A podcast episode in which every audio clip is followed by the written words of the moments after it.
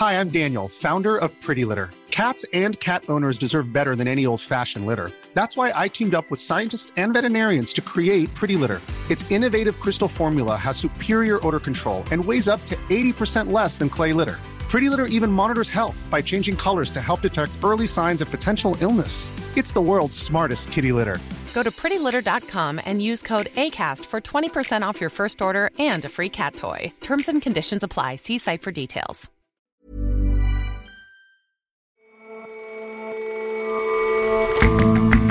Hello and welcome to The Intelligence on Economist Radio. I'm your host, Jason Palmer. Every weekday, we provide a fresh perspective on the events shaping your world. This weekend marks a quarter century since the start of a mass slaughter in Rwanda. Ethnic tensions set neighbors, spouses, even children against one another. Our correspondent returned to the country to see how it's moved on from the atrocity. And it's clear that drinking to excess is bad for your health. But a big study out yesterday shot down the idea that a daily drink or two helps ward off heart problems and stroke. Even moderate drinking comes with heightened risks. So how to achieve that carefree feeling without the dangers? A prominent scientist is on the case. First up, though.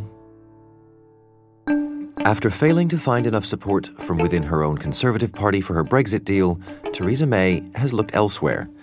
She's turned to an unlikely source for support, the radical leftist leader of the opposition, Jeremy Corbyn. For months, the pair have harangued each other in Parliament. So doesn't that tell us that the Prime Minister has been recklessly wasting time? He opposes any deal that the government has negotiated with the European Union. But for the past two days, they've been in talks together, trying to come to an agreement ahead of a deadline of April twelfth. Missus May's move was met with fury by hardline Brexiteers in her own party, some of whom have resigned. Today, she requested a further deadline extension until June thirtieth. It's being reported that the European Council may consider an extension as long as a year, with the right for the U K to leave sooner if an agreement is finalised beforehand. Brexiteers fear the U K will remain trapped within the E U indefinitely or be forced to have a second referendum. So will Missus May's unlikely partnership with Mister Corbyn enable her at last to get a Brexit deal through? And who is the man she's negotiating with? Theresa May has turned to Jeremy Corbyn out of desperation because a significant number of her own backbenchers in the Conservative Party are round the bend. Adrian Wooldridge writes Badgett, our column about British politics. What she's done is quite extraordinary. This is a woman who is purely a creature of the Conservative Party. And Jeremy Corbyn is, of course, the most left-wing leader that the Labour Party has ever had. Yet her own party has proved so intransigent on the issue of Brexit that she's had no choice but to reach across the aisle and go with Jeremy Corbyn. He is more sensible and sane and centrist than about thirty members of her own backbenchers. Is he sensible and sane and centrist? No, he's not. He is the most left-wing leader the Labour Party has ever had. I'd like to say that he's a Marxist, but that's not quite true, because to be a Marxist, you have to read the works of Karl Marx and understand the world's works of Karl Marx. He's not done that. He's not an intellectual. He's not somebody who reads or thinks conceptually, but all of his instincts are on the far left. He's somebody who would be a Marxist if he had more intellect. So you, you hesitate to call him a Marxist, but you're at least calling him extremely left-leaning. Yes. I mean, what what are his politics? How how left-wing is he? Well, his politics are, uh, are those of the Islington left. He's a man who's obsessed with the evils of Western imperialism and American imperialism. His parents were both of the left, vaguely pro-Soviet, and he was brought up essentially thinking capitalism was bad, central planning, and the left in general was good. Then he drifted into London in the nineteen seventies, and he hung out really on the left-wing fringes of Islington society. And by hanging out in those left-wing circles, he became eventually connected with the Labour Party, although the left of the Labour Party, and became an Islington M P. And when the Labour Party was in power, when Tony Blair took the Labour Party to, you know, smashing electoral victories, he was a thorn in his side and consistently supported more government spending, more state action. These looked like lost causes. Then something happened which changed the whole dynamics of British politics, and that was the Iraq War. And the Iraq War was enormously unpopular. Uh, and so having been an eccentric figure protesting with groups of ten, fifteen people, he suddenly became a person who was protesting with nearly a million people in the streets. Thank you to every single person that's here today in the biggest ever political demonstration in the history of this country. And this transformed his reputation and his standing. He became a person who called something right, and he keeps going back about how he called that right. And and so riding high on, on, on having called that right is, is what sort of propelled him to the Labour leadership? Well, that's one of two things that propelled him to the Labour leadership. The second thing was the two thousand eight financial crisis. Um, so the two thousand eight financial crisis um, blew up the idea that basically Blairite, Cameronite economic policies had been fundamentally sensible. So a lot of young people were disillusioned with Blairism, disillusioned with Blairism because of the war primarily, but also because of the two thousand eight crisis. So suddenly an eccentric figure becomes, and, a, and an ageing figure, becomes the rather glorious, saintly prophet of the future.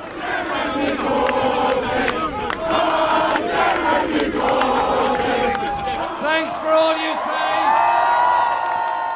He was elected in very odd circumstances. They have a two-stage process whereby the M Ps choose a number of people who are then put to the membership. He was only put on the ballot to the membership in general by accident almost, because um, a few moderate Labour M Ps said, we ought to have somebody from the left. Let's put old Jeremy on. He'll go down to, to, to massive defeat. And instead of going down to defeat, because of this mood in the party of anger with the elites and anger with Blairism, he stormed to victory. And he has won everyone over to his side on the matter of Brexit? Well, the one problem for him is that Brexit is a very difficult subject for the Labour Party as well as for the Conservative Party, because Brexit is a subject that divides the parties down the middle. So what Corbyn has essentially done is to try to keep both sides together by being very ambiguous, um, saying he might be in favour of another vote, but he might not, saying he wants to leave, but only if we can get a proper Labour Brexit and things like that. So constantly fudging, constantly being ambiguous. The point is that that's a very, very good position until you actually have to take decisions. And of course, as leader of the opposition, he hasn't had to take decisions. Um, now, um, because Theresa May has reached out to him and asked uh, him to help solve this Brexit problem, as she should have done. She should have done that two years ago, but now she's finally done it. He will have to make decisions. He will have to come off, off the fence, and that will, it won't quite split the party, I think, but it will annoy quite a lot of people within the party. And as for the negotiations themselves, how do you expect things might go? Well, I think the negotiations will go either moderately badly or very badly. Partly because this is an incredibly difficult issue. It's an intractable issue, as we know, but partly because of the personalities of these two people. In order for people to come together, they have to have a certain sympathy and they have to have a certain flexibility of judgment. They have no sympathy with each other. They come from completely different worlds. And secondly, they're people who are not given to compromise. In a sense, what you need is sort of flexible, glad-handing, emotionally warm politicians who can get into the room, have a few beers, have a few drinks, and agree to to compromise over things. These are these are rather rigid people who have nothing in common. A difficult formula. And so, therefore, no guesses as to how the flavour of Brexit may change when they when they leave the, the room? Well, I think the flavour of, of Brexit is already changing very dramatically. We're moving towards a much softer Brexit that will probably have some sort of customs union. They might be able to, to hash that out it, because the, the, the time is very short. They might be able to get over their personal differences. But even if they don't, it will go to the House of Commons, and the majority in the House of Commons are in favour of some sort of soft Brexit. So unless we crash out by accident, we're not going to have a hard Brexit. We're not going to crash out of the E U. We're going to leave a lot of people on the right of the Conservative Party extremely unhappy, and a group of people on the leave side of the Labour Party extremely unhappy. Adrian, thanks for your time. Thank you.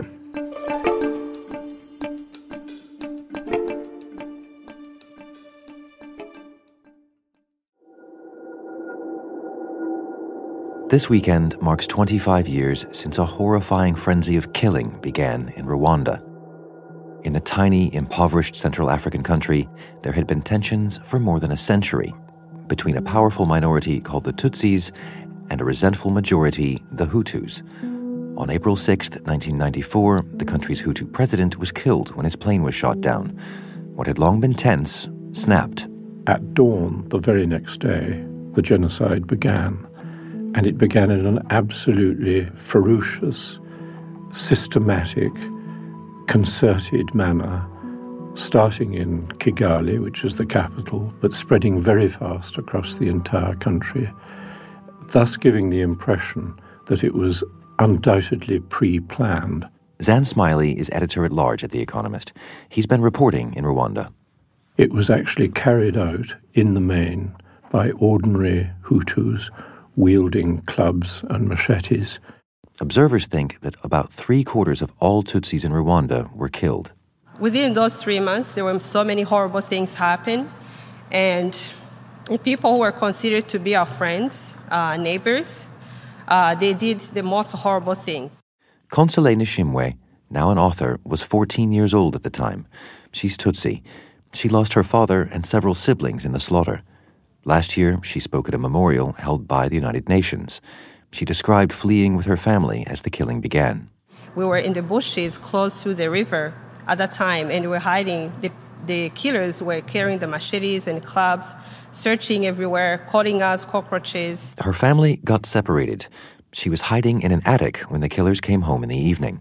And it, it came outside and talking how many people they have murdered, and they were rewarding themselves with beer and drinking. As she hid, she overheard that they had killed her father. My dad, who taught their kids, my dad, who was carrying every young person in our in our town, and now the reward is to kill him because simply because he was a Tutsi. Consolée's story is just one of hundreds of thousands.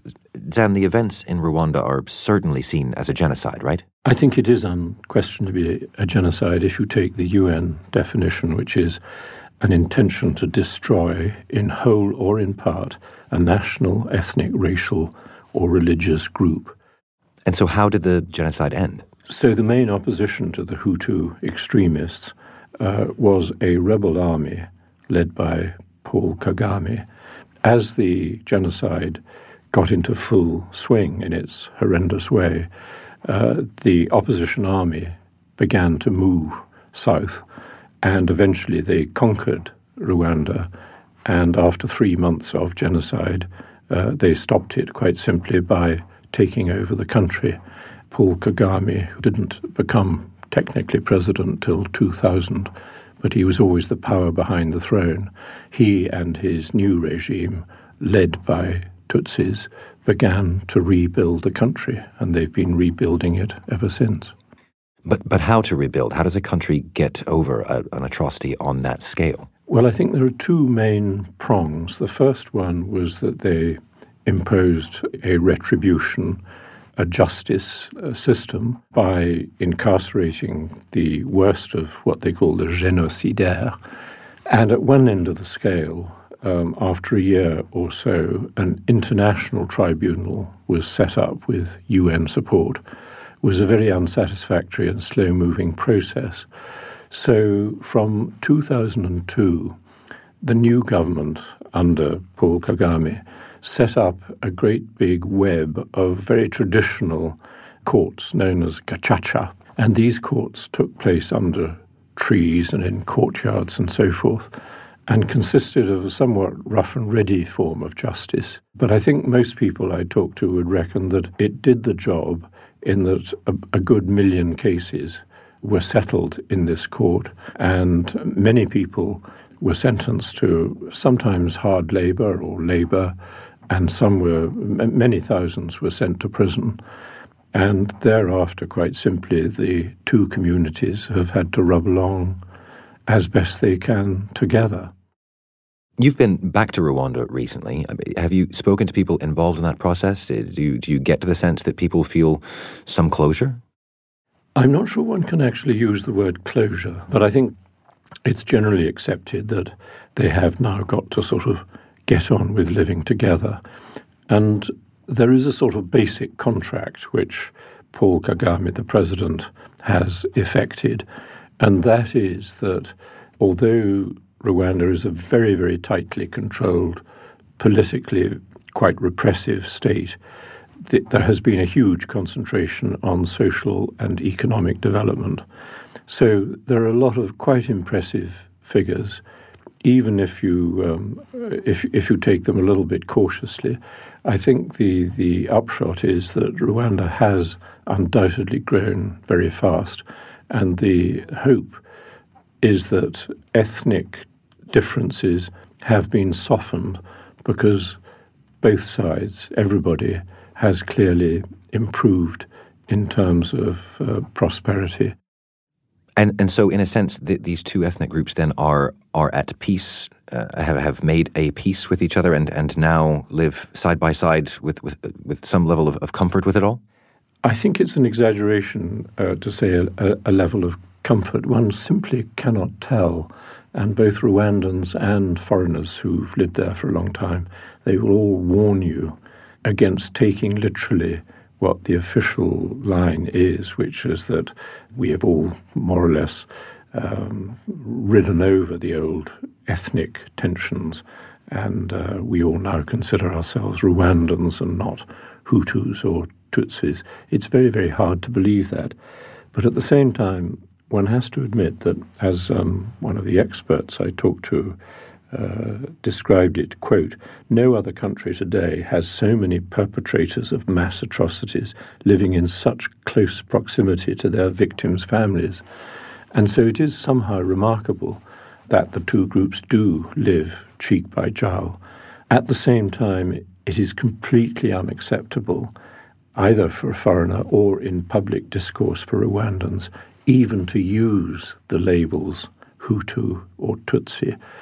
And you really have to sort of get into a slightly more kind of intimate situation where, after a few beers, I found it was possible to talk frankly about Hutus and Tutsis. But on paper, the claim is that they no longer see themselves as such. I find that uh, virtually impossible to believe. Zan, thank you very much for coming in. Thank you very much.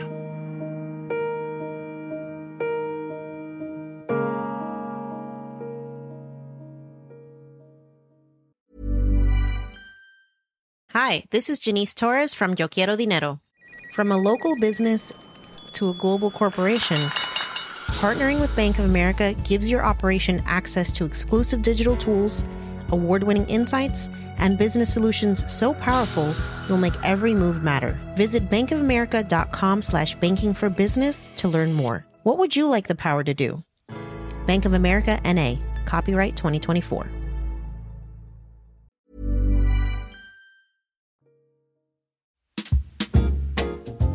As regular listeners will have gathered, I can be quite partial to a cocktail, but the show's producers occasionally worry about my health. Come on, Jason. How many segments about alcohol have we done since we launched? Hannah Coombs, one of our producers, has challenged me to make something a little bit kinder on the liver. Coming up, a certain brand of distilled non-alcoholic spirit and soda over ice. Cheers. Cheers.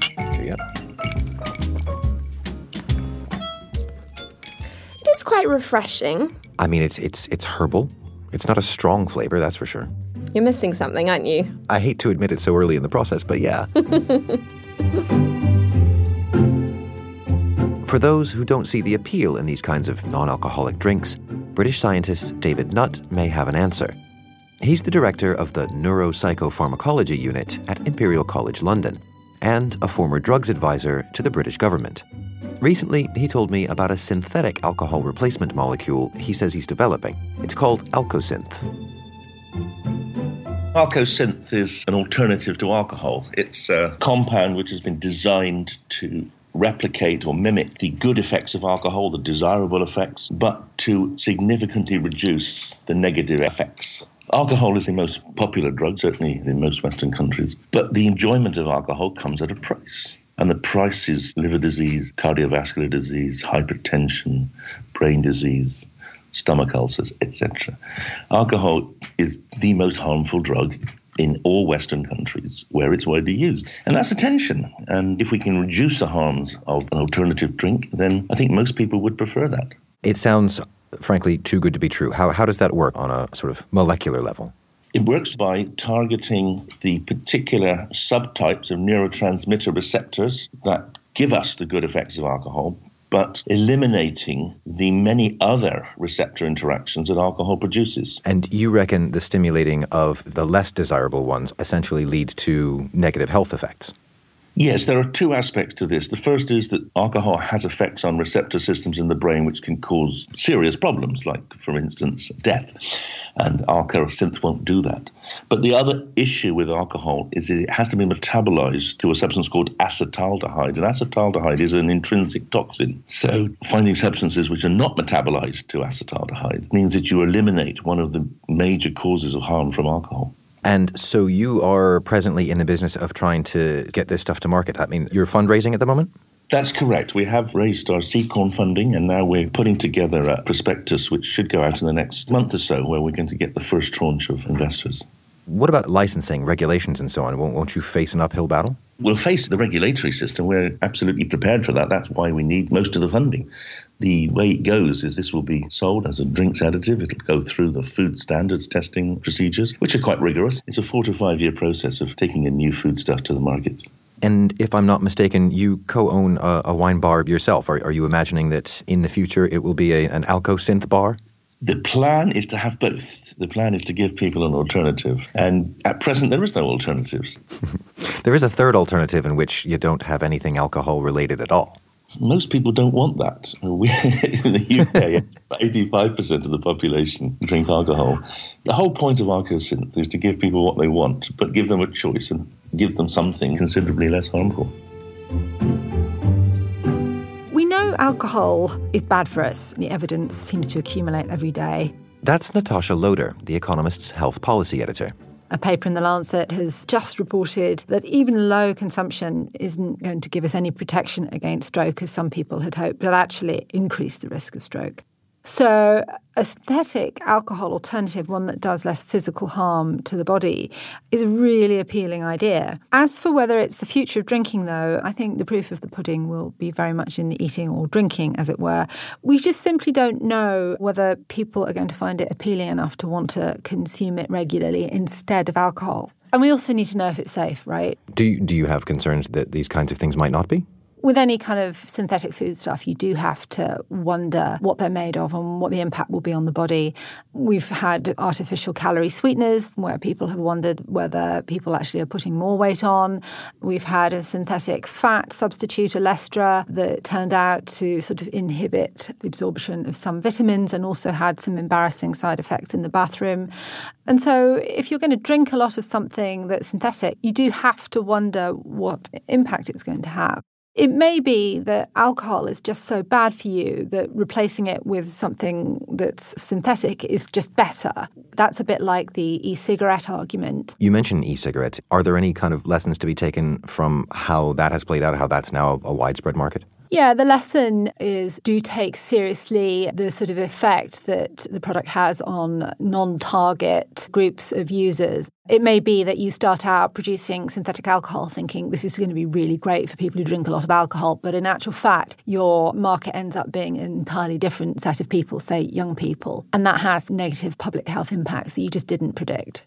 I mean, at the end of the day, this is just a startup and a bright idea and someone who's looking for funding. But at the same time, this is coming from the very established figure who has been fighting against the ills of alcohol for years. Yeah, I think if this idea had come from anyone other than David Nutt, we wouldn't be here talking about it. But, you know, his background in science and in public health makes it a very intriguing proposal. Thanks for your time, Natasha. Thank you so much, Jason.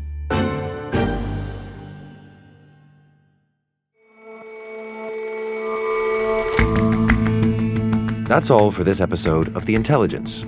If you like us, give us a rating on Apple Podcasts. And you can subscribe to The Economist at economist.com slash radio offer. twelve issues for twelve dollars or twelve pounds. See you back here tomorrow.